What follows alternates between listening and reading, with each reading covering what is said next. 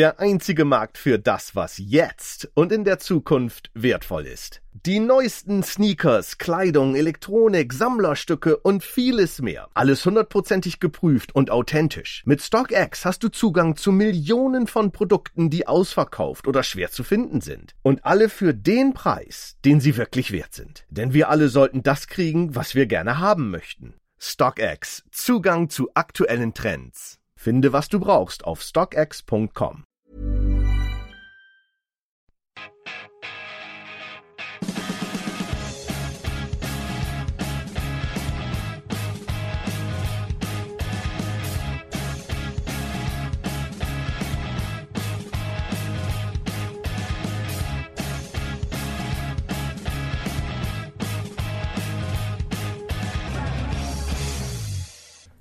Welcome to the Chelsea Fancast preview show uh, number 803, our little Friday evening soiree to get you all in the mood for the game at the weekend, which, of course, uh, tomorrow lunchtime is a visit up to Elland Road.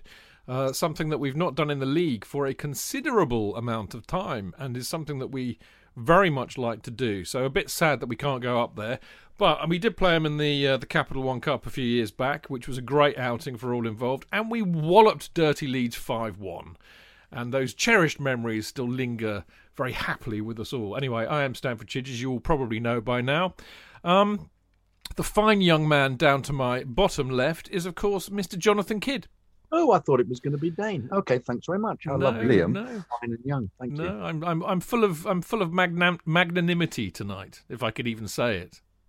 Yeah, you said it well. I think Yes, it comes in a can about that big, you know. Anyway, we, we digress. it's a beer, isn't it? Yeah, it should be a beer. Anyway, good to see you, JK as always. We have fun on Monday. I'm looking forward to tonight, of course, as ever. Uh, we've got uh, the next, the next, uh, the next person in the Chid, the Chid squad rotation is the wonderful Dayne Whittle. Yeah, hello, evening, everyone. It's nice to be back where my bread is buttered. yes, I had a dig at you and Dean, didn't I? Yeah, I've had a few experiences away. Me and Dean done a that Chelsea podcast with uh, with Nick and, and Jack. Jack, and that was a really good experience. And I've done a few with uh, Dean and Yeah, I know about. That. I wasn't really having a dig at you and uh, and Dean so much. I was more just jealous that you had got on there before me, because those. I think we, I those think we know when you're having a dig because you make it more blatant than anything. So don't well, worry. that's yeah, true. no, I, I don't really no hold offence. back. I don't really hold back, do I? No, but I, as it happens, I am on the. I am on the. It's what's it called? The Chelsea that Chelsea podcast. Chelsea podcast, yeah, with Yeah. uh, Nick and Jack. As, uh, as- good boys, yeah. Yeah, they're- they're as, really good. as Al Murray used to say, proper English names. I'm going to say that to, to them tomorrow because I'm actually on after the Leeds match with them Oh, tomorrow. Good, good.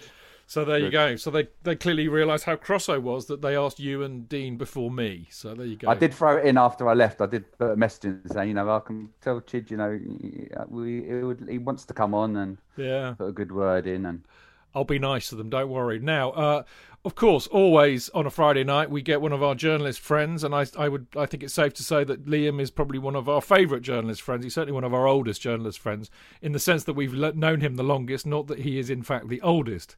Because there is nobody older than me and JK. Everybody knows that. Uh, Liam, as always, Liam Twomey from The Athletic, lovely to see you. Yeah, saw off Ollie Harbord, didn't I? For the title of the oldest journalist. It's a good question, actually. I'm trying to think who's the oldest journalist we've ever had on the Chelsea Fancast, and my guess would be Rob Shepherd. I was going to say your West Ham friend. Yeah, Rob, dear old Rob. Rob. Rob's about the same age as me, so he's not actually that old, but He uh, sounded old though, didn't he? yeah, because Martin, even Martin Lipton's younger than me, which is appalling to know. But there you go. bloody hell. I know, I know. Martin's lovely. I spoke to Martin the other week for enough. Anyway, we digress. Right, uh, first part, part one. As always, we have a journalist on. So really, what we want to talk about is the Chelsea news this week, and I've kind of dressed it up really under the guise of a lot of stuff that's been coming out of the Athletic. It'd be rude not to with Liam on the show. And and there was an article. Um, I think you were involved in this one actually, Ian, weren't you? Really talking about Havertz uh, being a, you know something of a false ni- nine. I mean, Tuchel was referring to him as a nine and a half I don't know why. That always reminds me of Fellini's Eight and a Half, which is a very, a very wonderful '60s film. If you are a film sued, which I was in a former life, I'm no longer a film sued. J.K. It's actually completely incomprehensible, It but a wonderful film. a bit like Andrei Tarkovsky, but Italian. Yeah. Let's no, let's not go down this rabbit hole, J.K., because we will lose the one or two listeners that we have. Um, yeah. So Havertz as the nine and a half, mate. You you did write about this, didn't you, Liam? I did. Sorry, I thought I'd gone into Kermode and Mayo's film review show for, a- for a second. We could have done it. Brilliant. But, but yeah, um, I did write this piece. It proved to be quite well timed because it was about a week before Tuchel actually did it. But he was talking about it quite a lot. Um, the possibility of playing Havertz as a, a false nine and having him being the, the kind of focal point of the attack. And of course, we saw it against Everton. I, th- I thought it worked really well. Yeah. Um, I, I, I thought he, I mean, he's got the height and the sort of positional instincts in the in the opposition area to to act like a true nine when when the team requires him to. And he's got really, really good instincts for finding space and attacking areas at the right time, which we saw for the opening goal. Um, but he's also got the abilities of a midfielder in that position where he can drop deep, link play, um, pick incisive passes. I thought against Everton for the first time we saw a little bit of his strength, which I don't think we've seen a ton of in the And Premier League speed- so far. His speed, I thought he was Yeah. much quicker than we've seen him before. Much quicker. Yeah, yeah. I think a lot of people, because of the sheer size of him, um, underestimate how fast he is. I don't think he's got the acceleration of a Timo Werner, but his top speed when he gets there is is really, really good. Um, A bit like my old BMW. Anybody would. so- I mean, it used to get burned off 0 to 60 by Citroen 2 CVs, but once you got it up to 90, it would just keep going. Wonderful in its element. in its element, exactly. Yeah, I mean, I think I I think we saw Havertz his ability to drive with the ball and also run without the ball um, in transition and find good good spots in the penalty area. And I thought Chelsea's attack more generally looked as fluid as it has at any time since Tuchel took over. And I think Havertz was a big part of that because the combinations, the different combinations you can have with the way he plays the position with Hudson Odoi um, and with Werner as well. I just think there was a bit more, yeah, there was a bit more position changing, uh, a bit more space opened up, and it, it worked really nicely against Everton. I'd, I'd expect Tuchel to to certainly look at it again, if not stick with it for for Leeds. I also like the option of playing Odoi on the left, which I've always been Mm. talking about, in fact, because he then cuts in and has a right foot shot, which he's, he's pretty good at. But on the I think right, Hudson Odoi likes that as well. I think he, I think he Yeah. does. But on the right, you've got if you've got James playing and, and you've got Havertz playing it, then gives a different. It's a different option, isn't it? You can't really play that way. So. It's interesting, isn't it? I mean, Dayne, I mean, JK and I talked a little bit about this on Monday, but you know, I think, I think this is the this is kind of like the the last frontier, really, for old Tommy T. How to get that right combination with the right combination of players and the right combination of system up front. And it and I don't think it's it's necessarily that easy because you've got. I mean, we know Tammy's injured, uh, so not really available, and Giroud is one type of striker. Werner is one type of striker. So it, it's quite a difficult uh, conundrum, I think, for him to sort out. But I'm, I'm with Liam and, and JK. I thought we did look a lot more fluid up front against a pretty nuggety Everton side. So you know maybe he's he's he's figuring out the right jigsaw pieces for that. I mean Hudson Odoi, as JK said, I think was instrumental in that as well.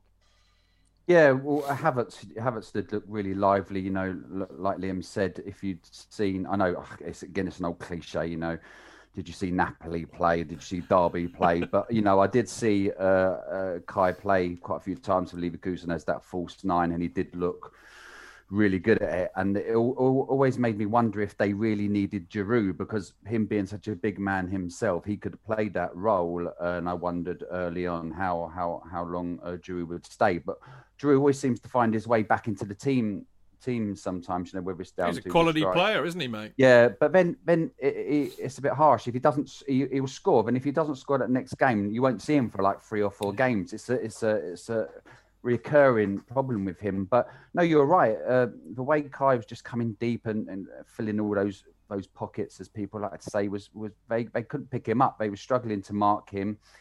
it, it, really helped Callum, who I thought was quite unlucky to come off quite early. You know, he was finding some good areas. He did a great pass into Alonso for the goal, for the first goal, and uh, and Werner as well. Again, uh, another another one. He, yeah, I know it's, it's one of JK's prickly points, but you know he's a trier. He's a, he's a, he's a team player. He works hard, but you know, like we saw a lot under Frank, he had two chances. What we expect a player of his class, previous class, to put away, and he and he didn't, and that's what people are going to notice. Yeah, they are, aren't they? I mean, I think we're going to have a catchphrase on the fancast from now on for JK, which is "Don't mention Werner." no, definitely not. Uh, I'll tell you somebody who we should mention, Liam. And again, you know, you guys did a wonderful piece. And again, I think this was you actually. But uh, after the Liverpool game, uh, you eulogised Andreas Christensen, and I think of all of the uh, players, um, you know, that have. I mean, I mean, you could argue Rudiger and Azpi have had a bit of a you know, a second chance. But I mean, I have been particularly rude about Andreas Christensen, and I'm and I'm not usually rude about too many Chelsea players, to be fair to myself. But I really just thought this is this is not a Premier League defender. He is not a Premier League centre back. And boy, have I had to eat my words because I think he's been he's been not only has he been fantastic consistently as the centre of the three, but I mean you know, I ha- I really didn't hold out a hope for him against Atletico Madrid. He was fantastic. He got rinsed by Liverpool a few years back. He was fantastic against them, although they're horribly out of form. He's been he's been absolutely brilliant, hasn't he? Yeah, well, I think the first thing to say is I don't think we imagined it. His performance levels did dip, um, and I think his confidence dipped significantly over the last couple of years. Um, but what we're seeing now is a return to what he did first of all in two years on loan at Borussia Mönchengladbach, where he he established himself as one of the most exciting, coveted young defenders in Europe when he came back to Chelsea, and then when he broke into the team under Conte, and the, again in the middle of a back mm. three in place of David Luiz. Um, I think it's pretty clear now that that's his best position. He's really comfortable with two centre backs either side of him. He can see the whole game. He can bring the ball out um, and I think he's got the comfort level on the ball of a midfielder, of a, def- of a kind of defensive midfielder, which is a position he played a lot in Chelsea's academy. I mean, he can really see it. Yeah, and I mean, they're all they're all. I mean, it still gives me the willies, I have to say, but I'm a bit old school. But they are they are really playing out from the back and look much more comfortable doing so. I, I mean, I don't know if you were at the were you at the presser today? I wasn't. No, no, okay. Um, I did see. I did see what Tuchel said. You, well, yeah, because I was intrigued by one of the things that he said there. Because actually, I think it was it was Olivia Olivia Buzaglo, uh, bless her heart, asked a brilliant question, which was, you know, what happens when Silva's fit? You know, will how are you going to manage that? Will Will Silva just come in and replace Christensen, or can Christensen play with Silva in a back four or back three? And Tuchel basically said that.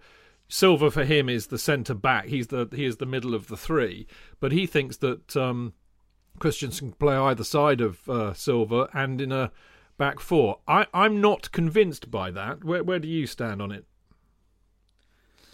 I don't necessarily think he can't. Um, I think what we've seen since Tuchel's come in is that a lot of what, for a lot of these players in the Chelsea squad, their success or failure depends very much on the structure that they're put in yeah. and the instructions that they're given. They can't they're, they're not going to be successful independent of those things. They're not just going to be you're not just going to put them on the pitch and they're going to play really well. There are a few players that can can do that but a lot of these chelsea players need to be put in the right positions to succeed. Um, and that really is the art of coaching you know putting players in positions where their their strengths matter most and their weaknesses matter least. And um, I think this is Christensen's best position, but I, I, don't necessarily think that there's no possible way he couldn't play in a back four, in a Tuchel back four, or in a, a Tuchel back three, provided the structure around him made enough sense that he had enough protection and enough passing options when he was on the ball that he wouldn't get caught out. It makes sense that Silva is only really the middle of the three at this point because he's 36. You know, you, I think the, the guys on either side probably have a little bit more ground to cover, pu- pulling wide, and you you probably don't want Silva doing that at this stage of his career. Um, and and yet the interesting thing is, I mean, I'm I'm in the in the process of writing a piece myself. I've done some homework, ladies and gentlemen. I know for the money they pay me, that's way above and beyond the call of duty, but I, I basically worked out the number of minutes played by every player that's played under Tuchel this season. And what is really interesting at the top of the list uh, are Azpilicueta and Rudiger. Um, I mean, Aspie's only. I mean, he's played 90 minutes of every match, bar the Barnsley match where he was on the bench. Um, so, you know, when you, I think, I think, I think that Tuchel's got a bit of a defender conundrum. Or, or has he got a delightful situation where he has lots of players that can come in because James can play in Aspie's place? He thinks that uh, Christensen can play either side of the three. Zouma came in uh, the other day and did really, really well. So maybe, you know, in a position that we've been really vulnerable in recently, maybe it's reappeared as a position of strength. He said today that the squad was perfect.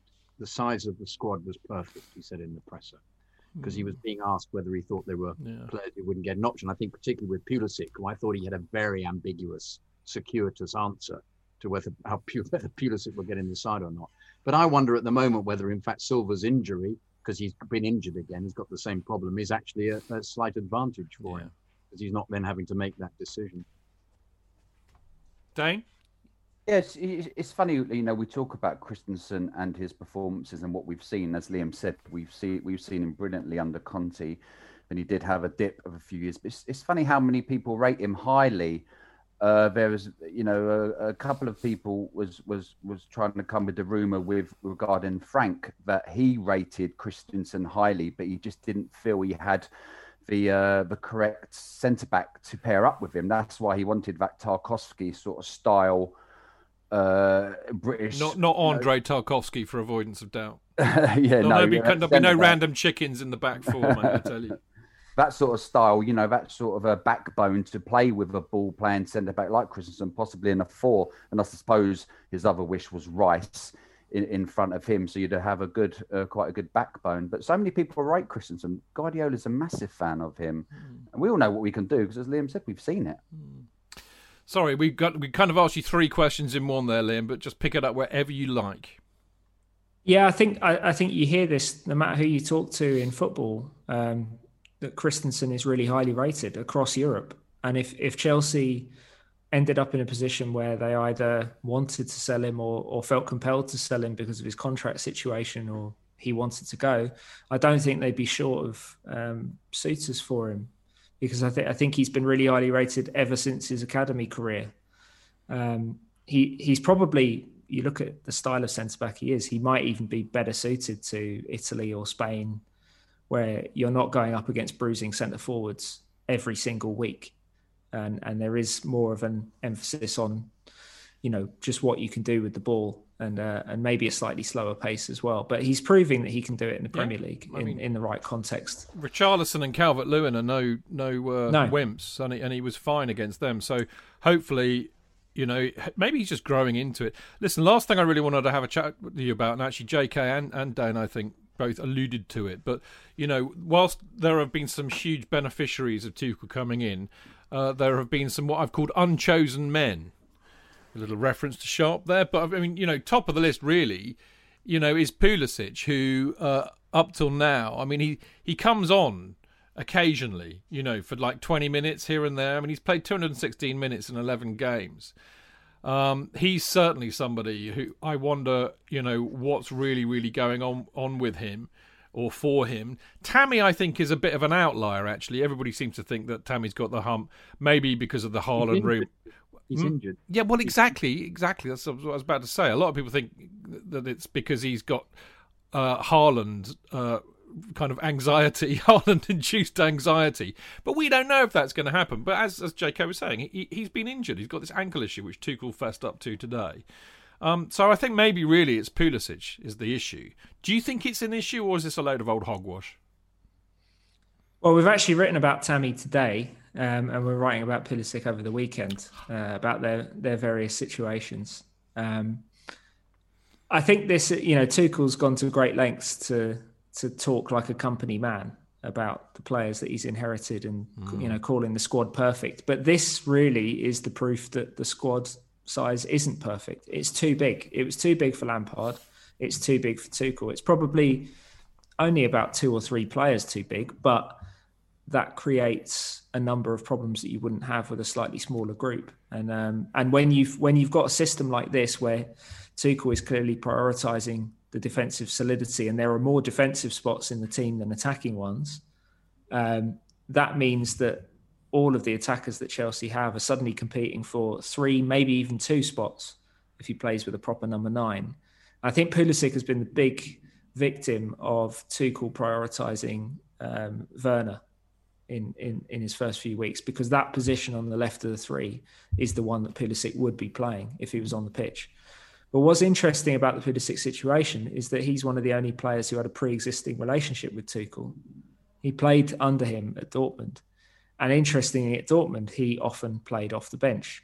Um, and so you have to wonder whether Tuchel still sees him that way, or whether he rates. Um, yeah, or well, I mean, uh, maybe he does rate him, but maybe he only rates him in that context of an impact sub. I mean, that's what that seems to be the implication of what he said so far. We know that Pulisic certainly doesn't see himself that way, and I think I think Pulisic would probably argue that he's developed considerably as a player since leaving Dortmund as well. Especially when you look at what he did towards the end of last season, he played like an emerging Premier League superstar. Yeah, yeah definitely. Um, and that is certainly the player that he sees himself being. You know, so um, so I think that that that's the difficulty, and that's probably the source of frustration in that situation. There are plenty more games to come, so you know what what could be quite a fraught situation right now could could actually sort itself out or resolve itself in the next few weeks if Tuchel gets another injury or two.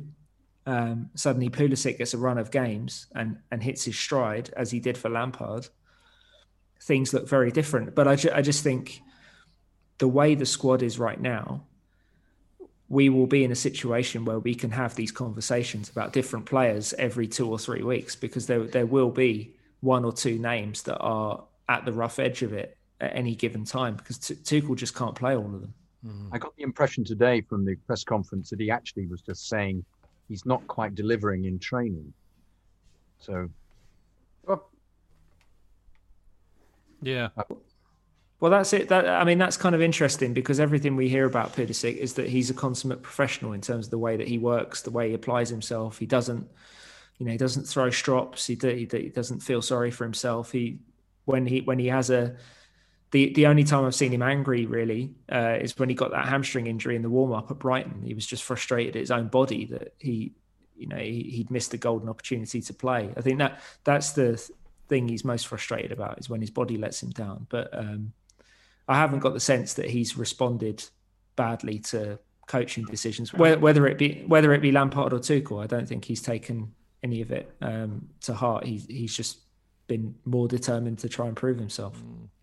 Well, as you said, Liam, there's ten matches to go, so we shall see. I mean, I, I, I mean, you know, I, I, would hate to see Pulisic go. Actually, I think he's a super player. When's your piece coming out on him? Sometime this weekend. Uh, I think we're planning to write it as the match piece for Leeds. It's actually Dom Fifield, oh, my, right. my, my, excellent colleague, who will be taking the lead on it. But there's a few of us that have worked worked mm. on it. So that, that that should be the piece I think around Leeds. Excellent. Um, the the Tammy piece will be up tomorrow. Brilliant. Okay, well look out for that, people. Send my best to Dom as well, won't you? He's a fine gentleman. Even if he's a Palace fan, he's still a fine gentleman. He's he's very he's been on this show, funnily enough. Dear old He's Dom. one of the best men I know. He's lovely, a really lovely bloke. Uh, you are a lovely bloke too, Liam. We love seeing you. Always a pleasure. Uh, thank you very much for uh, for spending some time with us, and hopefully we will. Well, we will see you. Actually, we're going to see you, I think, on the international break Monday when we're going to do a Q&A, which will be a real giggle. There you go, people. You'll have somebody intelligent to ask questions of. How lucky you are. And we'll we'll just sit here and have a beer or Much two. more listen. informed than you or I. Absolutely. Oh, well, it wouldn't be hard, mate. Let's be fair. Uh, Liam, lovely to see you, my friend. We will see you again, as I said, at the end of March. And uh, enjoy the game tomorrow. Thanks, guys. Have a good weekend.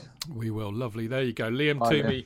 Uh, the fine Liam Cheers. Twomey from the uh, from the Athletic. So don't forget to check out uh, Liam's uh, pieces that are coming out this weekend. And uh, we're going to have a quick break. And then when we come back, we will have an old friend of ours from Friday nights in Love Sport Towers, the lovely Jon Mackenzie from uh, All Stats, aren't we? We'll be back in a sec.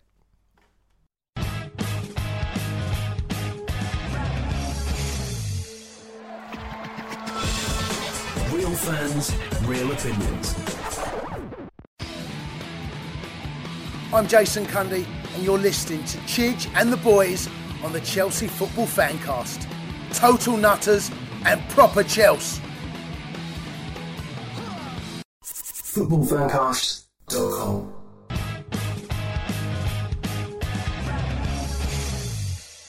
Right, welcome back. This is the Chelsea Fancast Friday night preview show. I am, of course, Stamford Chidge, and I have the effervescent Mr.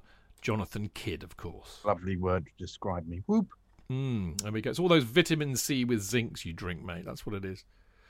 You know. I know, I know you. I know you. Uh, we've also got the lovely Dayne Whittle on with us tonight.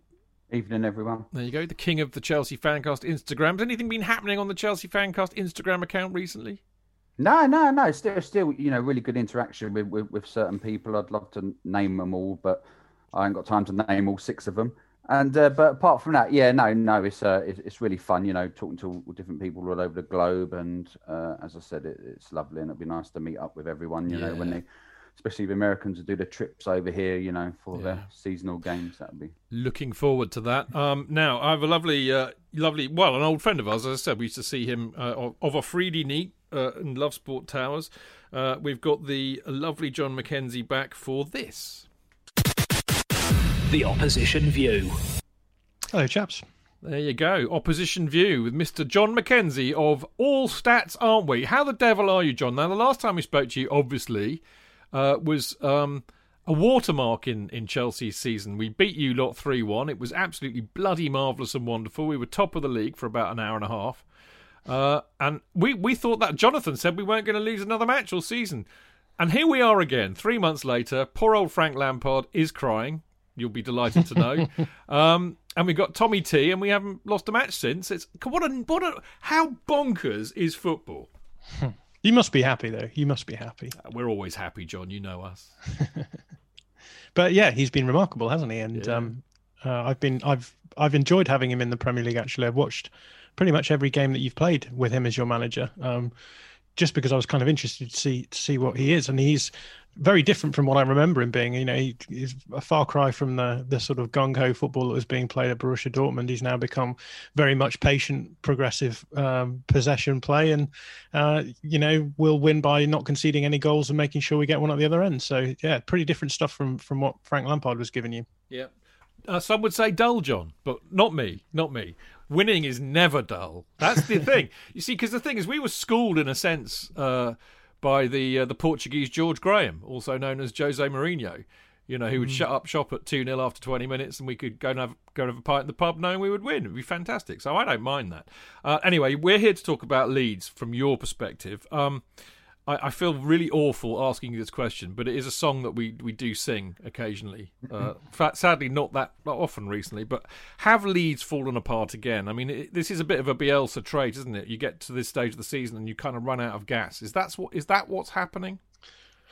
I, I don't think I would necessarily go uh, with that. I think that what we've done very well. I'm really not surprised to hear that. I think what we've done very well this season is we've beaten the teams that we need to beat, and we've uh, you know lost to the teams that we weren't supposed to beat. And I think if you if you actually look at uh, a lot of the underlying numbers, it's really fascinating because you can see that we're quite competitive up to a point, and then we come up against teams like Chelsea, come up against teams like Manchester United, who when you play uh, a man marking system, you you go up one for one um, against opposition players. When they have quality of player much better than your average player, they can they can turn you over quite comfortably. And um, I think that's been the case really with. I mean, the Chelsea game is, is a is a case in point. I, I think um, the the sort of tactics that that someone like Frank Lampard was playing, or someone like um, Ole Gunnar Solskjaer was playing, they tend to be a little bit more uh, chaotic. The teams that, that, that they were playing, and I think that worked really well against against us. And um, so it, it's it's weird because it's it, I think in the Premier League you expect narratives to be built in terms of form. So you'll say this team's winning quite a bit at the moment, so they're in good form. This team's losing quite a bit at the moment, so they're in bad form. And I think Leeds have been quite up and down in that respect. We've we've we, I mean I know we're on a bit of a losing run at the moment, but for the rest of the season we've won a couple, we've lost a couple. It's kind of gone that way all the way through. And um, yeah, I think we're we're sort of re- relegated to the fact that we're going to be in 12th place ish by the end of the season. And to be honest with you, I'm quite pleased because, uh, you know, there was no say that we would necessarily be comfortable uh, at this point in the season. So yeah, I'm I'm I'm fine really. Yeah. I mean, was there? I mean, I mean, look, I, I know that there's a huge enmity between between Leeds and Chelsea, and, and long may that last. But mm. you know, Leeds are a big club, whatever we we might like to think. Is is there an expectation to do better? And I mean, you've got Bielsa. Bielsa is one of the most lauded managers in the game. Is there an expectation to do better? I think on the part of the fan base, the part of the issue is that we dropped out of the Premier League at a point when we'd been regularly getting in and around European places. And I think the expectation from the fan base was, oh, we'll just get back into the Premier League and assume our rightful position in the top four. Um, and I think you know when you when you take a squad of players who are mid-table in the Championship and then get them to mid-table in the Premier League, the assumption is well that upward trajectory is just going to continue forever. I think there's going to be a rude awakening for a lot of the fans when we become I think a very comfortable mid-table side, right? There's only so much you can do as a as a Premier League side without having loads of money available to you, and we're just I don't think we're really going to have that. So, and, and even if you do, you know, you're still way way behind the curve in terms of what the the big six can do. Um, there's there's also I mean how many clubs have, have ever really broken into that? Maybe Leicester City are a team that we're looking at potentially doing that. Um, yeah and they've they've they've had the money they've had the the the benefit of actually winning the league out of nowhere and then having the Champions League money coming through a little bit as well. So I think that we've just got to accept that we are going to become a team where I think the the, the sort of ceiling at, at least at this point is going to have to be a team who can finish in the top half of the table and then chip away at the European spots and maybe get in every once in a while. And I think a lot of Leeds fans expect more, and I think there will be some kind of uh, fallout at some point when fans realise that it isn't quite as, as simple as that. But isn't that his reputation, though, for actually making some players better than they originally were? So there is that. I think that goes hand in hand with Bielsa to an extent. Is that you he he it's you know it's a it's a Clough like thing of being able to actually um, uh, um, trans transmute not very good players into excellent ones, which he has done with some some of the some of your players have just been uh, mm. played out of their skins in comparison with how they were, were, uh, originally when they were in the championship. So I, I know that you're going to mention Pat uh, Bamford in a minute. Of course I well, I think I think he's had a really good season. I think he's uh, um, he, he, all the, the uh, the gifts that he had have just been uh, we, we, we've been seeing them. I think he's um, he is he's a gifted centre forward, and I I think with even better service, he'd do even better. Some of his ability to left foot, right foot, just pause and curl a ball in was uh, been very impressive. And um, and also he's he gets into really good positions. And I was just mm. thinking, you know, what might have been if somehow further down the line other other managers had, had appreciated what a competent player he was. You know, he was ridiculed though, Jonathan, weren't he? As a, he was. As a, as a Premier League player, I, I'm sure before this season with Leeds, he didn't start one game in the Premier League, and people just ridiculed him, just labelled him a, an average Championship striker. Mm, you know, I, I think, I, I remember yeah. Shearer, Shearer pointed him out years ago at his Forest days and said this guy's going to have a big future. And Alan Shearer doesn't do that a lot, and although he maybe has not gone on to hit the heights that Shearer thought, you know, obviously we went and bought him. I think he had six loans in five seasons with us, but you know, yeah. So, what is what is it your honest assessment on him then, Jon? Because you know you're seeing now in his first proper season in the Premier League, him scoring goals, what people doubted could ever happen.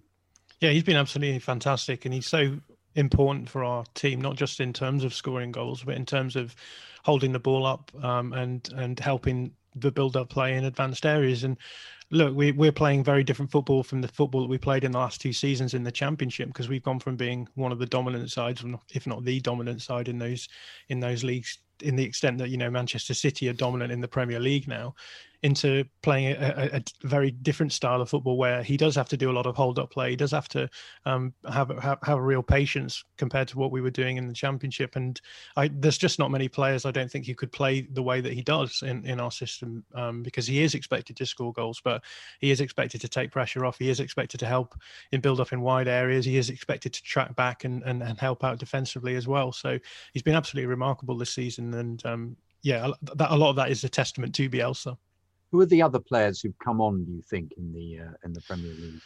Luke Ayling has been has been fantastic. Um, you know, Luke Ayling is a uh, was a centre back that we bought from Bristol City for 200k back back four or five years ago now, and is now playing um, really well as a as a as a right back in in a, and playing as an aggressive right back. No no no less. Uh, he has played a bit of centre back this season as well, but we've got a number of players who just who, who are just exhausted. I think the the schedule has really put pay to a lot of players around around the league, and when you have a small squad like we do, uh, we are seeing players like Mateusz Klich who started off the season really well, sort of looking a little bit flat more more recently. Um, yeah, but is, um, is is that down to the Bielsa? I mean, because that's the point I was making earlier on, Jon. Mm. Is that you know his style of play takes a lot out of players, and then when you factor in, you know, the ridiculous schedule that we've got, uh, is that a worry for you that you know from now, shall we say, you know, to the end of the season, that players are just going to be exhausted?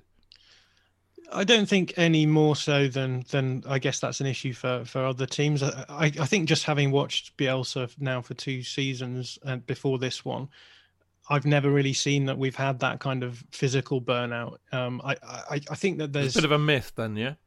I think it is. Yeah, I think it's it's happened at it happened at Athletic Club in in Bilbao. Um, but other than that, there's not really many examples of it. There's there's a there's the early example that's given of Newell's old boy, but old boys. But there, there, there's there's always weird like things that come into it. So that sometimes his his teams will slump at the beginning of seasons uh, as well in, in this sort of way. And that you know after a summer long summer break that can't just be down to the the the arduousness of a, of a season. So i think he works this, the team really hard. There's no doubt about that. And i think there, there can be no doubt that there's a, a, level of emotional exhaustion that happens when you're expected to put the amount of, of, of time in the, that you are. I mean the, the stuart dallas gave an interview to the super six podcast last week and he was talking about how in the season, the, the preseason when Bielsa arrived, his wife was he- heavily pregnant, and they were expected to turn up to Thorpe Arch, the training ground, uh, on a Monday, do a double session in the morning, go to a nearby hotel, sleep, uh, and then do a double session in the afternoon, stay over at the hotel, and do the same thing the next day before they were allowed to go home. And he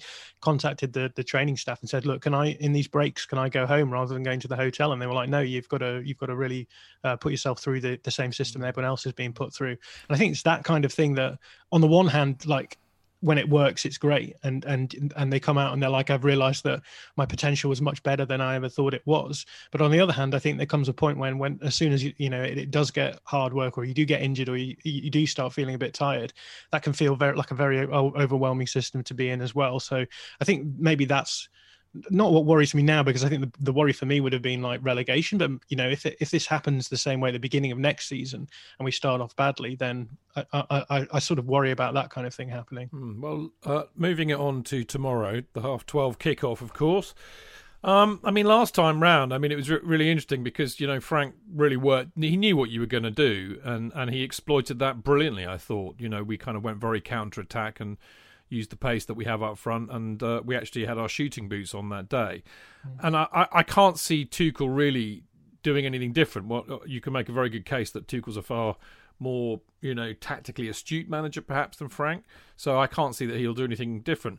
Does that frustrate you as a Leeds fan that that, that Bielsa just kind of stubbornly refuses to change? He plays one way, and yeah, when it works, it's absolutely brilliant. But on the other hand, when it when it gets worked out, you you get you get you get a few hidings. Yes, it's it's hard work. Uh, it certainly as a fan, but I think if you look at it in the long term sense, for me, I'm I'm kind of thinking we're playing good football now. We're, we're trying to play good football, and yes, sometimes we fall down at the level of personnel, but the the plan has always been to fill in those personnel with improved players um, in, in the next summer. And I would much rather be playing good football and then fill in the personnel to play it better than to do the sorts of things that other teams do. So, I mean, Sheffield United have played a, a fairly uh, uh, defensive form of football um, since they've been in the Premier League, and it worked for them in the first season. But the question then becomes, well, who do you bring in? Do you just do you bring in players to play defensive football, or are you are you simply playing defensive football because it suits the players that you've got? And the problem is, I think you reach a ceiling very quickly when you approach it that way. You you don't really give yourself any uh, attempt to to do anything other than hope that you don't have a bad season and then drop down. Whereas I think the way that we're approaching it is let's play progressive football. Yeah, we'll take hidings occasionally, but we'll beat clubs like Newcastle, no problem in, in two games. Uh, there will be there will be um, teams that, for example, Aston Villa, who we beat uh, three uh, 0 at their place when when we when we did it.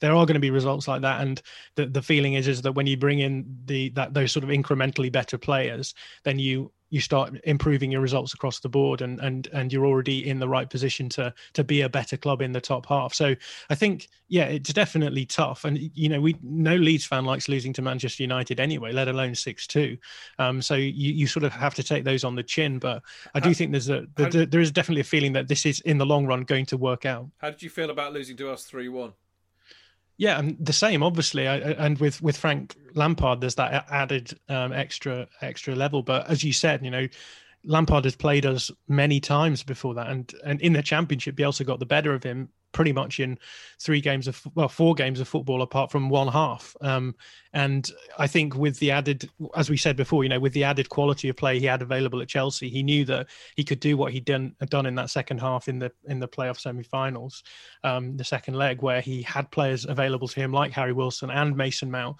and knew that he could just sort of drag leeds man markers around and cause a little bit of chaos. And you know that's exactly what he did. Like you said he played the game well uh, against us at, at, at um, at Stamford Bridge. And I think it's going to be interesting tomorrow to see what Tuchel does because he has, as you said, he has been a little bit more concerned to be defensively solid. But this could be a game where if you press well high and if you um, if you do you, you know all of the things that we've talked about moving the players around making sure you take your chances then there's no there's no chance that you're probably going to lose this so yeah I, I, think it'll be an interesting game tomorrow mm. Dayne yeah, I hear a lot about Leeds. Uh, my son's best friend is a big Leeds supporter, so he relays a lot of stuff to me. And uh, something he mentioned recently was uh, try, trying to do ing- incredible passing on that pitch. Your home pitch at the moment is really bad, and he said uh, what he thinks Leeds might do against Chelsea is, is similar to what they did against Southampton. He said you didn't have a good first half, but in the second half you hit longer balls onto your wingers, you know, behind the Southampton defence and really caught them. And that's something you might do against us. Don't yes. take playing that short passing on the pitch. Said the pitch has been awful for a while. Yeah, so our pitch was replaced um, just after Christmas because it was yeah we'd had lots of snow. So we've got a 25 year old drainage system that's never been updated. We had a load of snow as you know over Christmas, and the pitch was getting worse and worse. And so we bought a pitch from Spurs and was in it was implemented yeah just maybe January February time, um, and it really hasn't bedded very well. So one the one thing is it's super slippy. So players are all over the place, and like we've seen loads of Leeds players sort of well, some of them have, have picked up injuries. Um, Oriol Romeu for Southampton basically turned his ankle and broke his ankle on it. It's an absolutely awful pitch, and I'm I'd be surprised if some teams aren't like complaining to the to the FA about it. But um, yeah, we, my yeah, we, son said expect one of one or two of your players yeah, to get an injury. It's absolutely awful, and I every game I'm in in fear of like which player we're going to lose and, and how important they're going to be. But I guess here we are. But Leeds Leeds have made some comments, as you said, about playing in a different way, by being like, well, we're just going to have to play the pitch that we've got, and and that against Southampton did involve sort of just going longer and quicker. And you can't uh, any other way other than kicking the ball up the pitch and running after it. it's, yeah, that's right. Puddle, you know. but yeah, it, it, I think, and, and Tuchel himself has made some comments about this. I'm sure you've you've seen those, yeah. just sort of sly digs about the pitch, which I mean is fair fair, fair play because it is awful. But um, that will be fascinating to see how that comes into it as well.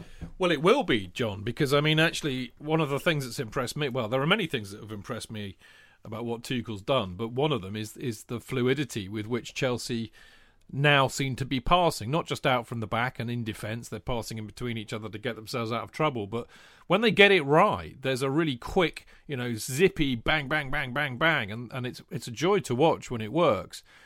But that ain't going to work on a on a on a second hand pitch from Spurs. No, I, but I do think that you know what what Tuchel has done is he's made everything very solid for you guys. You've got obviously mm. the back three. You've got the two players sitting in front of the back three, the wing backs who are able to to drop in. And it seems to me that very much what his approach has been is to be make sure we're defensively solid and we've got the players of the quality up front where we can pick goals off. And I think you know, regardless of how well the the pitch is at passing, I think that will still function fine at Elland Road, even and under those conditions. That mm. you can afford to be a little bit more defensive because you have that quality up front of players like Havertz and, and Werner and uh, Mason Mount's absolutely on fire at the moment. Um, Hakim Ziyech as well. Like, again, a player who's not performed particularly to the level that people expected, but still a really, really great player. And then, and then you have players on the bench like Giroud and, and Pulisic, as you've said. Um, mm. I think you can afford to to sit a little bit deeper and have just four players going up, and then and and, and in the counter attack, and then have other players join them later on. But I think I think it will be fine. I think he'll probably he probably will be a little bit more circumspect than maybe Lampard would have been in terms of going forward. But I think it will still probably work out if you can if you can sort of uh, press Leeds in wide areas. We do a lot of our build up in wide areas, and then just expand really quickly with the ball. Um, I think you'll be fine, to be mm. honest. Mm. Jorginho is not averse to a long ball as well, so he isn't. No, you're right. Meant that. No, he does like that, and I mean, actually, they have been. I mean, that's another thing. Actually, they've they've they've they've mixed it up a bit, which is good. Jon, uh, we've got to let you go in a minute. So, uh, dare I ask you for a prediction? Yeah, I am not feeling great about this mm. this game. I'll be honest. Um, but I think the the only thing that I will say is that you guys have been have been defending as the best form of attack. So hopefully you'll go a little bit easy on us, and uh, you'll you'll only win by a couple of goal goal margins. So I'll say two 0 mm. uh, but um, that's very much me being positive. Um, okay. But don't tell Leeds fans that I, I said that. Your secret's safe with us, Jon. Just to make you feel a little bit better, it's 84 years since Chelsea have done the double over Leeds United. Uh, that doesn't make me feel better. Uh, okay, uh, but, I, am trying. You know, come on, give me some credit. At least I'm trying. Um, Jon, I, I, speak for all of us. Jonathan, you you looked as you, you look poised like a cobra. You about to say no, something? Just the fact you'd done the research, Chidge. I was a bit uh, taken aback. I'm not surprised, mate. It doesn't happen very often. Jon, it's always a delight to see you. I, I can speak on behalf of all of us here. We, we, we miss seeing you in, in Love Sport Towers actually because you you we would be coming out as you were going in, as they say. So mm. always charming, always yeah, always charming. Um, I can't wish you any luck at all for tomorrow for obvious reasons, but. Uh, you know, I think we've said it many, many times. You know, uh, we're, we're very much of the view that, that the Premier League and Chelsea needs teams like Leeds in it, and long may that rivalry continue. You know, so uh, I'm sure you'll stay up. I'm, you seem very confident that you will, and I don't see any reason to, to doubt that at all. Uh, and hopefully, we will we will see you in the not too dim and distant future. Yeah, thanks, guys. It's always a pleasure coming on, and uh, yeah, good luck for the rest of the season. Yeah, cheers, mate. We appreciate that. Lovely Thank to you, see Jon. you. You take care. There you go. That's uh, the lovely Jon Mackenzie from uh, All Stats, aren't we? Uh, go and check that out. Actually, it's uh, uh, Jon's a great thinker on football. He's not just a Leeds fan. He knows his onions, so well worth checking out. We'll see you soon, mate. You take care. Right, we will be back in a minute to opine on our uh, preview of the Leeds United versus Chelsea match. It might be slightly different. It might be slip similar. You know, who can say? We'll see you in a minute. Jetzt bei KFC. 34 Tage, 34 Angebote. Sicher dir jetzt legendäre Rabatte zu EM. Nur in der App und auf kfc.de. KFC. Legendär lecker.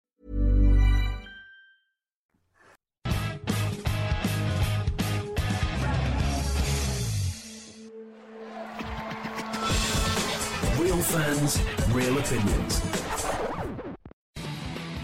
I'm Jason Cundy, and you're listening to the Chelsea Football Fancast. Up the Chelsea!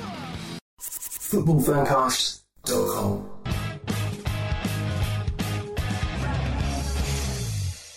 Okay, welcome back. This is the Chelsea Fancast preview show, which means it's a Friday night, uh, which is just as well because the match kicks off at half twelve tomorrow. I am, of course, Stamford Chidge, uh, and with me, as ever, is the uh, munificent Jonathan Kydd. Oh, that's lovely. Am I, am I, am I nice about other people? Oh, okay. Yeah, I, I love you both. Thank yeah, you. Yeah, there you go. And of course, the king of the Chelsea Fancast Instagram account, Mr. Dayne Whittle. Hello, everyone. Lovely to see you. Say, Dayne, what I love, I'm, I'm, I'm getting followers on um, uh, on Instagram from Chelsea Fancast uh, um, fans, and um, uh, and I think they're a bit disappointed when they see that all that I put on, on Instagram is pictures of flowers and, uh, oh, and petal. rather than you know acute um, analysis of football matches and whatever. You've got to play to the crowd now, Jonathan. I know. It's a picture of me by a pond. put put, put some blue pansies up. There we go. That's proper, ah, proper be Chelsea, good, proper Anything blue. Can I just make a point, Chid? Yes. You said to Jon there. You said, "Well, you know, it's great to have you in the uh, in the division, and it's great to have t- clubs like you that are." I love Leeds in the division because we hate them. I know you do. Yeah. Whereas, yeah, I, I, I, luckily I've learned now not to not to. I've learned to hold my tongue because no, I almost, no, you don't don't have to hold your tongue. I should have come in with I don't. I don't want No, them no, in the you, division. you, you, Yeah, no, you you have didn't done want them up, did I you? don't, I don't know. I know, but I thought I thought this is. JK didn't but want I them don't. up. I don't want them in the division. I'd be quite happy if they went down No, and down. well, and you, down. yeah, but you should, you should, you should say that. I, I look, mate, come on, you know. No, you- I like John very much. I don't want to be too Yeah. I yeah. want him to come back on the program, don't I? I know, and he, and he shaved all his hair off. I didn't want to be too cruel yeah, to I'm him. a bit worried about And I did, I did compare him to looking like John Hartson, which I thought was a bit below the belt. Very well. I thought you were going to say um, what's Harsh. his name, Dowie, for a moment. Oh, oh, no, I would never accuse my worst enemy of looking like Ian Dowie. No, no, no, Never. you know it. But yeah, but I thought no, no, but you know, I, I, because he said he had his beard cut off. All right, he'd grown this Yeah. huge beard. He's still got a bloody beard. Yeah, You know, I know. is it? He's Strange. yeah. Anyway, but Um, anyway, yeah, just to say that I have no, No, well, that's great. fondness for Leeds. I will never have. Great. No, I got- mate, I've got no problem with that. Personally, I, I, I, I like. I mean, okay, this has more resonance. I mean, uh, we mentioned at the beginning of the show. It's a great sadness that we can't go up to Elland Road. One Oh. of my one of my favourite pictures of all time for Chelsea is that amazing picture that was taken. Uh, when we did play them in the five one a few Yeah. years back, and it looks like a scene out of um, Les Miserables. You know, a lot, of, lot of very old, bald-headed men with steam rising off them. and it's just uh, that's what it's about. And I, you, I give me Leeds United in the Premier League any day compared to a fucking. Just so Bournemouth or a. Watford. Yeah, yeah. You know, fuck off, you small, stupid, inconsequential clubs. I want proper rivalry with proper big teams having it out. You know, twice a season. I agree with that, uh, except for Leeds. I don't want them in. Okay, no, well, I, I, I mean, you know, I, I would if, if if I had to choose one club like that, I would say Spurs. I would like to see Spurs go out of existence, let alone the league. this pitch that they borrowed from Spurs. Is, Yeah. it, is it, what's that all about? Is it Probably, it a it's probably sand- not grass. Knowing Yeah, Levy Exactly. Was it? Was it? What kind of? Was it? Is it plastic? Is off it the back of a lorry, mate. It's become a Queens Park Rangers 1980s. Very pitch. weird, Is isn't that it? It is? But yeah. we, we donated a pitch to Aldershot, if you remember, because we Oh, had yeah. our youth playing there and we we, re, we relayed it for them. So it does happen. Anyway, very quickly, JK, I've had a very bizarre request, which I know you will really enjoy fulfilling for the Oh, yeah. people who are listening live in Mixlr, the lovely Keep the Blue Flag Flying in North, as it were. Because I know. I do, I do. He's just joined us on Patreon actually, so I know he's from t- North. But but no, you, no, it requires no guitar or singing. What he Oh. requires you to do, what he requires you to do, is to say, he says, "Do you know what I miss? I miss the JK and we're live." so you have to say we're live. I should do that. I should do that a bit more often. Occasionally, I'm tempted, and I think now I'm just showing off. Well, that's So- what he's asked for. Is it? what- And we're live, and, and we're live. No, and we're live, and we're live. There you go. There you go, mate. You, you've had five takes of that. Uh, J- no, J- we're live. JK And we're never live. ever disappoints. Anyway, And enough, enough, enough. Right. Uh, You do it as okay. So what? So what? No, shush. Let's get on with the show. What we know uh, from the presser, obviously, is that there will be no Tammy and no Silva tomorrow. Uh, both have had setbacks and injuring, and it was actually quite interesting to hear what Tuchel was saying about Tammy because he Yeah. he did actually generally say he, he was concerned about about Tammy, which is a bit of a worry, isn't it? Um, I'm I'm worried about. I listened to the uh, London is Blue uh, pod with Matt Law uh, today. Uh, I clearly was very bored. No, no, I'm joking. Um, he, you know, Dayne giggled at that. Um, it's very, very. I, look, actually, in all honesty, I, I, I was so impressed. I nearly did a tweet. I've been very busy today, so I didn't. But I have to say that the the London is Blue boys are are becoming a very accomplished broadcasters. They really, really are. Um, so fair play to them. But Matt Matt was very interesting what he was saying about Tammy. He's a bit worried about Tammy and whether he'll he'll stick it out. I mean, he, they only gave. I think he made a really good point about the fact that how many other clubs would only give their their top goal scorer for the, or, or leading goal scorer for the last two seasons a one year extension on his contract at that age. And that's what they've done, is it? Yeah, I thought that was it. very very interesting. You know, so there we go. Anyway, they're out. We know that. Isn't that a red rag? Isn't that saying we want you out? Isn't Well, who knows? I mean, Matt Matt Matt is is concerned. I think. yeah. Um, but anyway, we know Tammy and Silva are out. We know Tammy and Silva are injured. We know that Jorginho and Mount can't play against Atletico. Uh, and we all think, I think, that Havertz is going to start. So I think it's going to be a really interesting selection. And the question I'm going to ask you first, JK, is do you think that uh, Tuchel is going to have one eye on Atletico and therefore play Jorginho and Mount knowing he can't play them? or will he try a different combo, knowing that he can't play them against Atletico? That's it's kind of a really weird conundrum, is it not? Very good point. Uh, I don't know. I don't know what uh, you know. The proof of the pudding will be in the eating when we when we look at the uh, look at the team selection. But um, yeah, it would make sense, wouldn't it, to uh, to well, I think he approaches every game according to who he's playing. He doesn't he doesn't do the business of putting out a side that's doing well. He will he will uh, uh, he will change it according to the strengths of the opposition and how how to negate them. He's that brighter man with his very impressive press conferences. He's very, um, despite English not being his first language, he's uh, he's very on the ball and very impressive. Um, but no, so I I would think it would be likely that he'll pick the side that he thinks will beat Leeds, and then he'll pick the side for Atletico that he thinks will beat Atletico. And I don't think if it means that Jorginho plays, um, uh, which I think it will, I think he will play because he, he he he he was found out a couple of times again with being rushed at by Everton because that's what Richarlison ran at him, and so did Calvert Lewin and whatever. But um, he was protected by the way that they're all set up at the moment. So it wasn't that bad a situation. Um, He's not it, left as the last man as much, no, is he? Absolutely, yeah. absolutely. So then you're dealing with a, a, a, very accomplished midfielder with a very, very swift ability to turn um, the situation round and, and with very accurate passing. Um, so, you know, um, it, it, he's he's rediscovered him, which is which is in a, to an extent, it's you know, it, it it's a it, uh, you know, we mentioned Clough as being somebody, who, and we mentioned Bielsa as making somebody making players into into players that they're not, but. He's he, as we keep going on about. Uh, Tuchel is very good at making players work in their best positions, and uh, as has Christensen been the case. And so um, uh, I think, as I say, he'll pick a side that he thinks will beat Leeds, and if it means it's uh, it's Kovacic and and Jorginho, so be it. If he thinks it's Kante, it'll be Kante. I, am not. I can't quite work out the lead well, strength. I, I was going to say, I, I, have to say, I think it would make a lot of sense to play Kovacic and Jorginho together because that will give you know. Because I, I, I mean, the interesting, you know, that thing I was talking about earlier on. I've done this. I might send it to you actually because you, you, I know you love a bit of this. But this spreadsheet that I've done, you can you can tell I was, bo- I was either bored or on a mission today. I'm not quite sure which.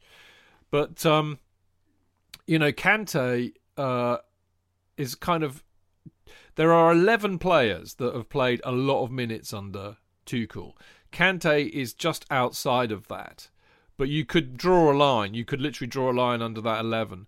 But there is a sense to me that Tuchel really does understand that Kante has to be managed. Yeah. That he would love to play him in every match, but he knows that he can't. He can't. I, I think, and I think he's right with this. Kante's not kind of player you can say, mate, just tone it down a bit for this match. Maybe give me eighty percent because Kante plays one hundred and fifty percent every match, and he doesn't give one thought about getting injured. You know, he gives it all. He leaves it all. What a brilliant player! What a player to have in your team. He leaves it all out there. So you have to you have to basically look after him because he can't look after himself. Protect him from himself he massages him when he comes off the pitch. Yeah, you know? yeah. It's a bit of a Vicks rub, isn't it? We reckon. His arms and he rubs his chest. Yeah. Comes, everybody else gets a rub, and you think that he's caring for him. I think you're absolutely right. I don't think he'll play tomorrow. I think he'll be a sub, and mm. uh, and I think he'll play. Obviously, he'll play in the Atletico game. He has to, doesn't he? He has to. Yeah. Him absolutely. and Kovacic. Yeah. Yeah, yeah. definitely. So, um, Danio, um, that being the case, um, where do you stand? I mean, you know, it'll be. Re- I think it's equally interesting. I mean, this is the thing we were saying earlier on, isn't there? There's a real conundrum about the combination, getting the right combination up front. I, I absolutely agree with what you were saying earlier on that he's playing Werner a lot to try and get a tune out of him, try and get that confidence back. Because I think he probably understands better than most what a great player we've got on our hands if we can get him scoring again. Um, incidentally, Hudson Odoi was, I thought, really, really good uh, against Everton in, in that slightly different role, not a wing back. But Hudson Odoi's been it's been strange under Tuchel. He gets subbed an awful lot, and I mm. wonder what's going on with that. And then we've, of course, we've got Havertz who played brilliantly against Everton. I mean, I would be amazed if he doesn't start Havertz again, to see if he can like tap into a bit of a rekindling of form that he's got and of course he's still got Mount to fit back in as well. So he mm-hmm. he's got a and of course Pulisic, which is what I really want to get onto, you know. But I think Pulisic is way down that list at the moment. Yeah, yeah, it's uh, and Ziyech as well. Uh, uh, yeah, I've, I've got. I think you know, although I'm going to go against one one of my heroes here, Kerry Dixon, who's who's always said it's the players, it's not the tactics. and he clearly knows a lot more than I do. Uh, probably forgotten a lot more than I do as, well. But he Ziyech was bought for a certain system, and now we're not playing that system. Ziyech needs space, needs runners, needs pace in front of him, and under this Tuchel system, he hasn't got that. He's uh, he's part of a, a free, the only attacking free in the team, and there's a lot of pressure on. And sometimes if he's playing like Giroud or someone else, there's not a lot of pace or space. So I feel sorry for Ziyech there. He's he's quite limited to how he can uh, play. Uh, I, I, agree with you. I think uh, Havertz showed a real lot of class. You know, he, a lot of the games early on in the season, he, when Frank was playing him more attacking and more free, uh, he was gliding through games. And we, you know, some of us on Chelsea Fancast remember talking talking about him being like a Rolls Royce. And again, uh, the other night he looked like a Rolls Royce. He glided through. He looked so dangerous. He's got that that, that pace as well that doesn't look obvious, but when he gets past people, you know, he, he gets past them with, with, with, quite a lot of ease. So I think he's given uh, he's given Tuchel a, a welcome headache, and now, what if the next two games it could be like you know who he's going to fit either side. You would think because Havertz comes deep, that the great thing would be to have pace getting in behind him uh, if he is playing a false nine. But you know, it's going to be Callum. It's going to be he's not going to play Mason anywhere else. Well, that's the interesting thing for me. Uh, I think that's a really good point, actually, Dayne, because you know we we know how Bielsa's going to play. I mean, I, I do think it's interesting actually how appalling the pitch is and how, how that may or may not affect things. But we know how Bielsa's going to play. They press very high. They they try and steal the ball in midfield. They're very energetic in midfield. But if they lose the ball, you can rip them apart. But you mm. can only do that if you're good on the counter and you've got pace up there. So that means for me, you know, you've got on form at the moment, that means you've got well, I say form. Werner can't, you know, score score to save his life at the moment, but you know he's got great pace and he can get in behind them. You can say the same about Callum, certainly. I mean, we used to say this about Pulisic. This would be the perfect game. Last season, if we were playing this last season, Pulisic would be the first on the team sheet because that's what he does best. But I don't know if you can say that right now. What about Pulisic? Mm. Well, I, you know, as I, I was talking to you off air, and I was saying, you know, I've had 30 years of separating uh, the USA national team and Chelsea. USMNT, and all, man. And I, I, was I was quite happy that we. I didn't really ever want us to buy anyone because then you know there's you, you get that, and you're going to get that franchise sort of fan from America who, as we see with a, a lot of criticism Frank was getting last year. You know, they follow the player, they don't follow the club, and they get very critical if he's not playing. You know, and uh, I can imagine, you know, friend of the show, Brian Wolf's eyes will be rolling now when I mention the US, USA national team. Uh, but would, would. obviously, biasly, I would prefer, you know, our, our, better players to be playing because it only benefits the national team. It's not too much of concern at the moment. You know, we haven't got a World Cup coming up, but we've got the uh, CONCACAF Gold Cup, which is like our version of the Euros. But there's never anyone any good in it. You know, they usually stroll through the group. Honduras, stage. mate they usually stroll through the group stages, and then then you can make and lose to changes. Mexico. Oh no, yeah, free changes. You can make free changes after the group stages, and that's when you usually bring the, the bigger players in. Uh, but you know, ultimately, Chelsea's my number one, and a, uh, Christian has not played well this year. Frank was very loyal to him early on, played him a hell of a lot, and apart from actually scoring against uh, Leeds, it seemed like the more he played, the more the, the more it, it confusing. He, he it didn't look like an assist was coming, let alone a goal with him. Frank kept on playing him, so ultimately you can't you can't he can't complain at the moment. You know, we know what he can do off the bench. If we think just off the top of my head, last season, uh, Ajax away, he come on, uh, set up Batshuayi. Same against Southampton away and Liverpool away. He was tremendous. Come on, scored, set up Tammy and, and rips Liverpool apart for that 25 minutes. So we know he can do that off the bench. So he isn't getting a chance, he's got to show that, whether it's 25 minutes or 30 minutes or 10 minutes. He's got to show that willingness. Tuchel did say that he's gone to play him twice, and because of personal reasons, he, he missed one game. And he said the Barnsley game. Uh, well, let's be honest, no one really played well. But the worrying thing was if he if he does get picked tomorrow, what they're saying about this Leeds pitch, well, it clearly won't suit a lot of them anyway. Well, that is a real worry given the players that we've got. I mean, for my own mind, J.K., bearing in mind what we we've been saying, I, I think he'll, you know, Mendy, uh, Christensen, Rudiger, Azpi. I think he'll play. Chilwell. Chilwell. Yeah, absolutely. Yeah, no, he'll play Chilwell, yeah, I think he'll play Chilwell, not not Alonso, and I think he'll play Hudson Odoi, not James, because I think he's got that pace, and I think he, you know, I think we're, we're, well, I mean, Leeds are a threat going forward, obviously, but I, I think he might play Hudson Odoi because I think he'll play Mount, Havertz, and Werner as the three up front. Yeah, it makes sense to me. Yeah. I think he might then take Odoi off and put James on for the second half if it's not working, Yeah. which is a shame. And I think that's the trouble. I think you were saying it's a problem with the doy that he gets taken off, but I, I think he just he, he appraises the situation and uh, and appreciates that that James is kind of half of the two. James is a better defender, but excellent coming forward to play the wing back. Than Odoi is excellent going forwards and but not as good as James as a defender. So. He, he, he- seems to work out which is which fit, fitting the, the system and the opponent he's playing. you know. I mean, Hud Callum's only had one match where he's lasted the entire 90 minutes, and that was against Barnsley.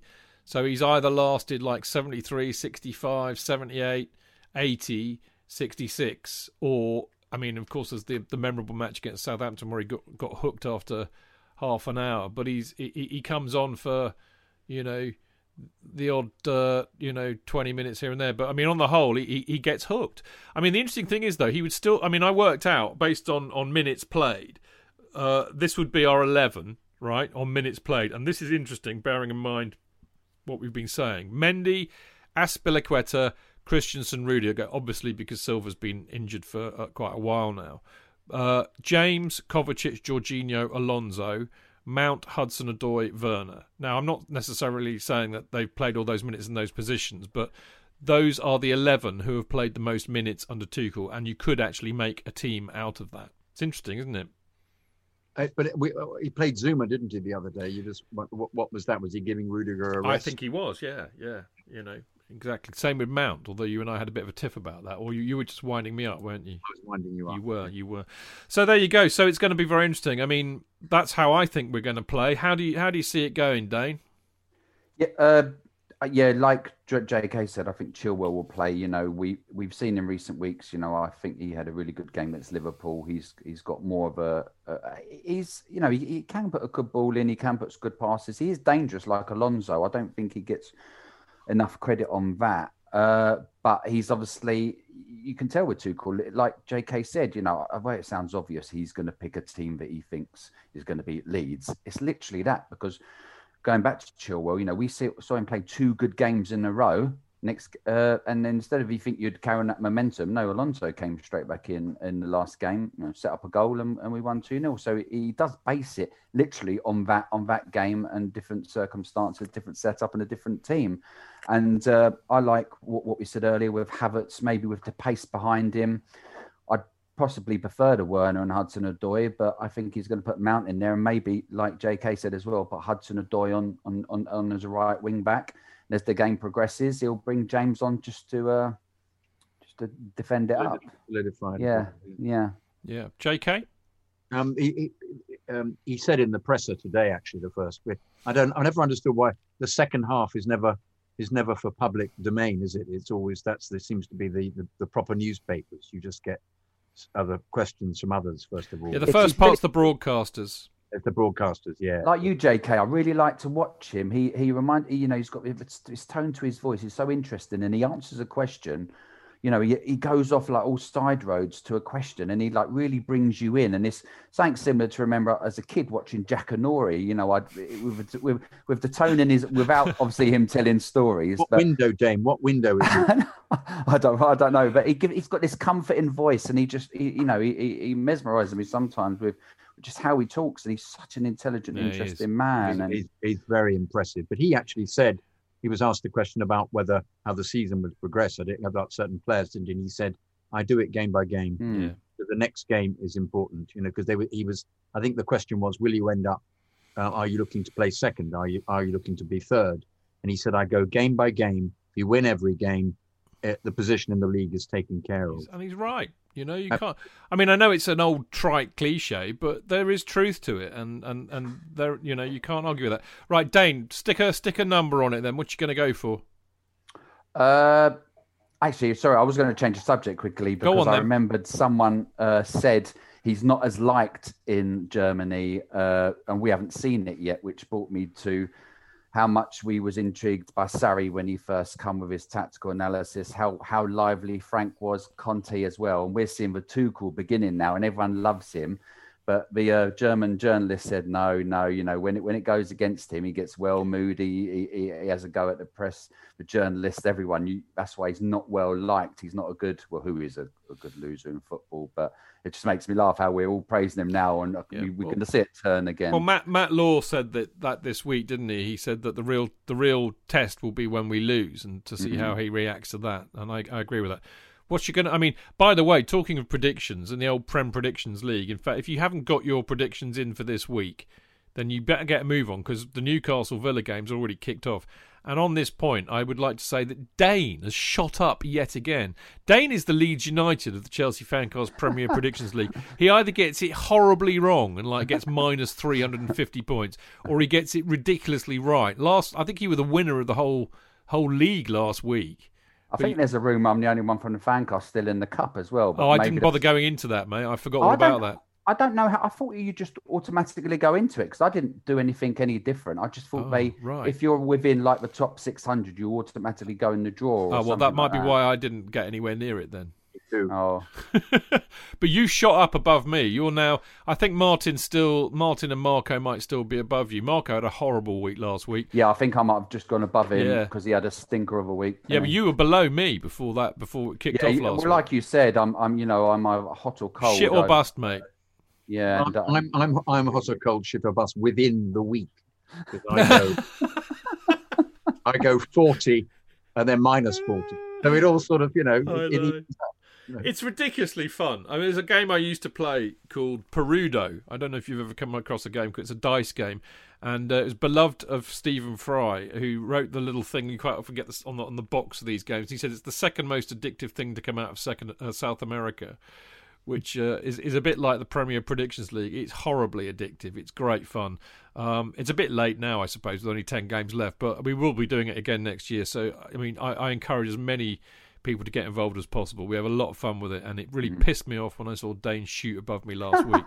I've gone for draws this week. Have you? I made them all draws. Yeah, mate. I, I tell you, I'm playing. I, I, I'm now in that stage where I'm, I'm, I'm kind of resigned to the fact that I'm going to finish around mid-table, and I'm now playing the percentage game. So I, there's quite a, quite a lot of two ones coming out at the moment for me. You know. And I tell you what's even worse, because I mean, this, I get this in the Discord group too, because the lovely Joe Mingola, Mingola is in there, who's been the leader for nearly the entire season, hmm. bless him.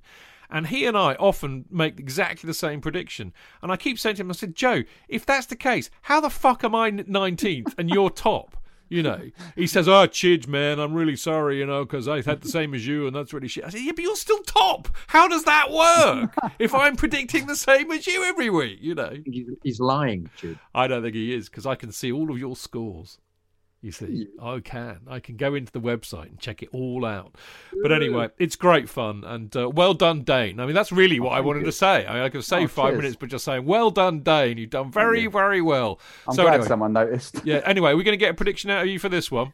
Well, I I'm not going to change my. I went with two 0 in my head, and I know Jon predicted that, but that's what I had in my head, and that's what I predicted in our in our league. So that's what I'm going to. 2-1.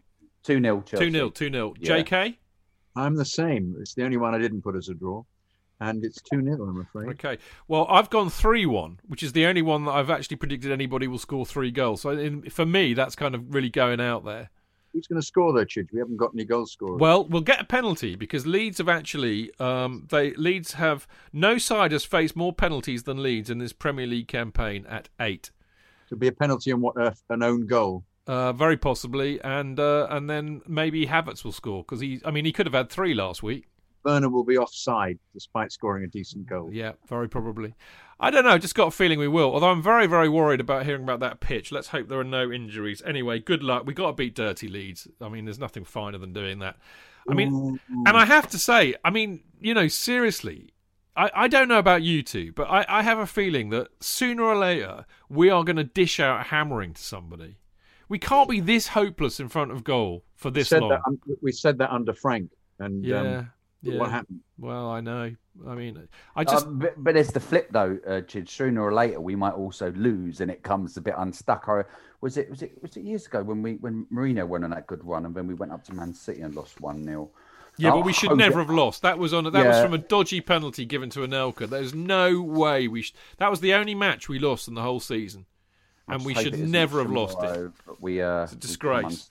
Because yeah, I remember going up to Leeds as a teenager. Was two 0 down when I think John Spencer scored a couple, one three two. It was, it was a great day. I'm, I'm going to read you this out because you're going to like this. This is from the uh, the pre-match briefing. Rick Rick and Paul Dutton's pre-match briefing on the on the on the official website. Luis Felipe Scolari boo, is the only Chelsea coach prior to Thomas Tuchel who uh, to have started his career at the Bridge with an 11 game unbeaten run across all competitions. Guus Hiddink did the same, but in his second caretaker spell at the club. Big Phil extended his run in 2008 to 12, comprising nine wins and three draws before losing 1 0 to Rafa Benitez Liverpool in game number 13 through a Jose Bosingwa own goal. So we I mean, I don't mean to play a downer here at all, but history tells you that this is crunch time. You know, the the, the defeat's going to come around uh, around this kind of mark, but hopefully not tomorrow because not against dirty Leeds. If it's then twelve, that'll that'll get rid of that jinx, won't it? No, he's got to win thirteen. Okay, so we've got two to go. Yeah, yeah, yeah. Well, not win, but but be unbeaten for thirty. Yeah, be unbeaten. Yeah.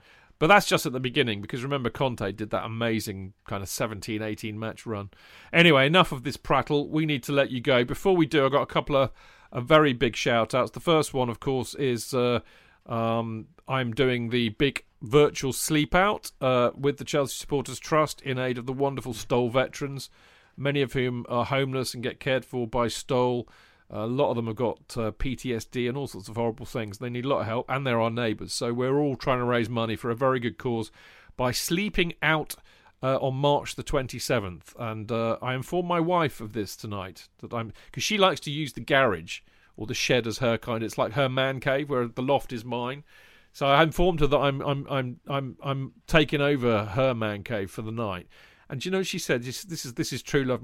Oh, I'll come and sleep with you. She said. And I, isn't that lovely? Isn't, that, isn't that lovely? Sponsor her as well, then. Well, I said no. Come on. I said don't be silly. I said you know. You, you don't have to go through that. She said, "Oh, I'll make you a nice bed and things." I said, "No, no, no, no, no, no." I said, "The whole point is it has to be uncomfortable. That's that's the real point of it." Uh, and I, and I've heard that there are people who are apparently sleeping in their living room floor. No, far too comfortable. I don't worry about me. I'm going to fortify myself with half a bottle of Auchentoshan in front of my fire pit before I settle down. But I will be sleeping on the very cold concrete floor of my garage. Uh, and if you would like to sponsor me for a very very good cause, all you have to do is go to my at Stamford Chidge uh, Twitter page, and I've pinned the details uh, for the Virgin Money Giving Fund on there. So if you want to sponsor me, You'll be very lovely, and I might even mention you in dispatches on the fancast. But there you go. Now, the other really big piece of news uh, after the success of the. Uh, you know, football prizes John Terry signed shirt. Um, I didn't watch the draw live because I was busy in a meeting, but I went back and watched it, and it's quite exciting. They do the draw live on uh, on Facebook, and they have one of those machines like they have with the National Lottery balls. So they put balls in with num- numbers on there, and uh, and it automatically whizzes around, and then Bill picks one out. And I can't believe it. I mean, Daryl, who's in in uh, in Mixlr tonight, Daryl Middleditch, he was 48 and they picked out ball number 49 but i saw a lot of familiar names a lot of fancast listeners on there but i don't think it was a fancast listener that won which is very very sad um, but it's easy to do all you have to do is you go to uh, footballprizes.co.uk product slash Eden uh, Eden uh, dash Hazard because that is the next prize. It's an Eden Hazard signed shirt, framed, beautifully framed. Uh, and you basically pay £4.95 for a ticket. and you get entered into the draw. And I think they sell about 100 tickets, and they've sold half of them already. So if you want to have a crack at winning an Eden Hazard signed and framed shirt, get on it now, people. Uh, the draw takes place next Wednesday. Uh, it closes at half seven. The draw takes place at about nine, I think. Um, but it's great fun, and we're doing this every week, so there'll be loads of goodies. There might even be don't don't tell anybody I said this, Dayne. All right, but I've heard a rumor that there might be some Pulisic signed boots. Yeah. So real goodies like that, boots, uh, signed. I'm the only one who likes him in my house, though. They're all Mount fans. Are they? Here. Well, I bet you they'll, they'll be some Mount merch. I can absolutely guarantee. love Mason in it. Every week we're going to be uh, promoting this, and you know, go and buy yourself a ticket for. If you can buy more than one ticket. You don't have to just buy one, but it's four ninety five a ticket, and then it goes to a draw on a Wednesday evening. And if you get uh, your number pulled out, then you win. It's that simple. So get on it, Pete. J- JK's just looking st- uh, dumbfounded. He's wondering what he'd like to win. He, I can, you can almost see the cogs going in his head, can't you? I thought he froze. I was thinking in terms of, but if you then buy ten tickets and you spend fifty quid, you you've spent fifty quid that you probably could could have gone to a site and bought some eBay. Yeah, yeah for fifty quid. Well, then yeah. don't don't spend fifty quid, you great nana. I mean, my my understanding of these things is that most kind of merch, signed merch and memorabilia like that, which is framed, you, are looking about two, three hundred quid. In my experience, remember that. Remember those people we used to work with, Chelsea fan twelve. That's what they did. They just did memorabilia, and it was all kicking out for about a couple of hundred quid, two, three hundred Yeah. quid. Mm-hmm. So you know, if you win, if you win a, a Hazard signed shirt and you've spent five quid, you absolutely you you nailed it, haven't you? But if you failed for for twenty weeks, you spent a hundred quid. Well, then you know you win some, you lose some, mate. That's that's that's that's competition for you, isn't it? That's the Yeah. luck of the draw, Look, mate. I'm just pointing out to those people who think, yeah, I'm going to win for five. Well, I mean, you know that you don't. Nobody's forcing you to enter into it, J.K. But no, but I'm just I'm giving the you know the Glass pitfall. half empty or glass half full. Eh, you, you've spent too long. You've spent too long in a voiceover booth reading terms and conditions very quickly. You're absolutely right. Yeah, I do that quite quickly actually. in. Go on then. No, I was just terms and conditions apply. No, you can do it right- do it like that. Terms and conditions apply. Or you, or you have to do. Um, your house will be. Uh, uh, I must remember this. I've got to do this so often. Um, if we do not keep up repayments on a house, I'm, I can't do it. I, I need to have it written out in front of me, then I'll do it. But yeah, yeah, you have to do it um, four times as quickly, but be very enunciated. Yeah. But they have a machine to do that for you now. yeah, pitch pitch controller, out of it. pitch changer. Yeah, the, the, the So skill. you, you end up sounding. I remember when I used to make TV ads and stuff that uh, in the days when they started to bring in, you know, terms and conditions, it went from having to have them all on the screen, which took out nearly all the screen, or having the voiceover artist read them out in longhand to see terms and conditions, Yeah. which made a lot more sense. Well enough, some people just have to go T's and C's apply. Yeah, T's and C's apply. Yeah. Yeah. Okay, on that bombshell, uh, I think we should go and leave these poor, poor, long-suffering people alone. It's. oh, I have to say, I, I so enjoy doing the Friday show. It's really great fun. We get some great people on, and uh, we have a bit of a Jon was laugh. excellent, wasn't it? Excellent, Jon, excellent. Jon Mackenzie. yeah, and Liam, of course. And Liam was excellent as well. Yeah. Liam's always good value. Do like Liam. So there you go. We're about to discuss something with Liam that, in fact, he's writing an article on, and we all and he can't reveal what he's written. I always feel slightly, oh, I'm just treading on his toes slightly. Oh, No, no, no. But he got to tease it like Adam did the other week. You know. So there you go. They, they, that, that, I like that. It's nice that we can do that. It's nice that they're mates. Anyway, enough. JK and myself will be back on Monday evening, of course, for the usual Chelsea fancast uh, to look back, of course, at the match against Leeds. And of, oh, we're going to be looking ahead to the massive, massive match on Wednesday night. Uh, against Atletico Madrid for a place in the quarterfinals of the Champions League, no less. Who'd have thunk it? Uh, and we will be joined by Tony Glover and uh, Dean Mears on Monday night, so that'll be fun. Uh, and I can't even remember who's on with us next Friday, but it'll be great because it always is. So there you go. People in Mixlr, thank you for joining us live. You are lovely and we love you. Uh, Dayne, always great to see you. Oh, actually, yeah. While you mentioned Dean Mears, I'd like to say, uh, my new partner in crime, congratulations to him Oh. he, he, and, he and his wife announced they were expecting a new child. So Yeah, they're bringing another Chelsea fan into the world. Bless them. yeah, yeah. Yeah. Uh, but, yeah, thank you for having me. You know, I really like this setup. Uh, it, it comes from a lot of different angles, and I really like it. Uh, Thank you for having me on. No, it's always a pleasure having you on, Dana. Thank you for your sterling work on, on our Instagram account. Oh, you're more than welcome. Yeah, without which, well, we wouldn't have one really if it was left up to me because I don't know how to use it. So uh, I'm going to have to learn, aren't I, for the big sleep out? Because apparently we're supposed to take videos and stuff. And of course, I the used to do a couple of live videos, uh, live Instagram stories. you have to give me some coaching beforehand, and I'll do. Okay, yeah, it's do- quite straightforward, I'll do yeah. some live ones on the Chelsea Fancast account. Hmm. You know, donate money now to this address. Terms and conditions apply. Something like that. really good, actually. About Yeah. 30, years, 30 years out of date. But it Oh, pretty- very. I should do one of those. I, I used to love those ads with the kind of the the really deep, menacing American voice. Coming to a cinema near you soon. You know, don't go outside because it's frightening. I like that one. They all started off, didn't they? This summer. This summer, Then it was this, this winter. This fall. This this summer will be very hot. This winter will be very cold. Yeah, something like that. I, I used to love those. I don't know why. I always wanted to meet the guy who did them to see if he really did talk like that. It's probably you, wasn't it? No, I'd loved it to have been me. I'd have made more money. Yeah, anyway, we we are really so going off to. I mean, we started talking about bloody Andrei Tarkovsky films, and we've ended up doing ridiculous. Only on the Chelsea fan fancast would this happen. Anyway, uh, J.K., always lovely to see you, old old Bean, Lovely to be on the show. brightening up my Friday evening. Uh, yeah, in- to be in- on the show with Jon. All great. yeah. Enjoy the game tomorrow, and I look forward to talking about it with you on Monday. I will be there. Look forward to seeing you on um, WhatsApp and um, Discord. Yes, indeed. Now, of course, by the way, people, don't forget I will be guest appearing uh, lower down the bill than Dayne and Dean, but I will be guest appearing on that Chelsea podcast tomorrow afternoon after the Leeds match. I have no idea when they put it up, but you'll, that means you get a double dose of my nonsense. So I warn you now. But uh, there you go.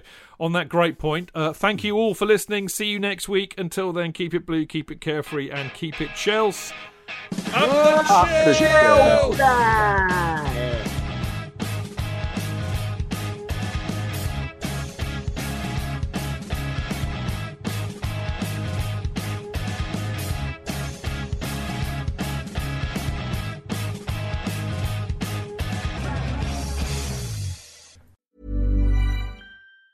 Der einzige Markt für das, was jetzt und in der Zukunft wertvoll ist. Die neuesten Sneakers, Kleidung, Elektronik, Sammlerstücke und vieles mehr. Alles hundertprozentig geprüft und authentisch. Mit StockX hast du Zugang zu Millionen von Produkten, die ausverkauft oder schwer zu finden sind. Und alle für den Preis, den sie wirklich wert sind. Denn wir alle sollten das kriegen, was wir gerne haben möchten. StockX. Zugang zu aktuellen Trends. Finde, was du brauchst auf stockx.com.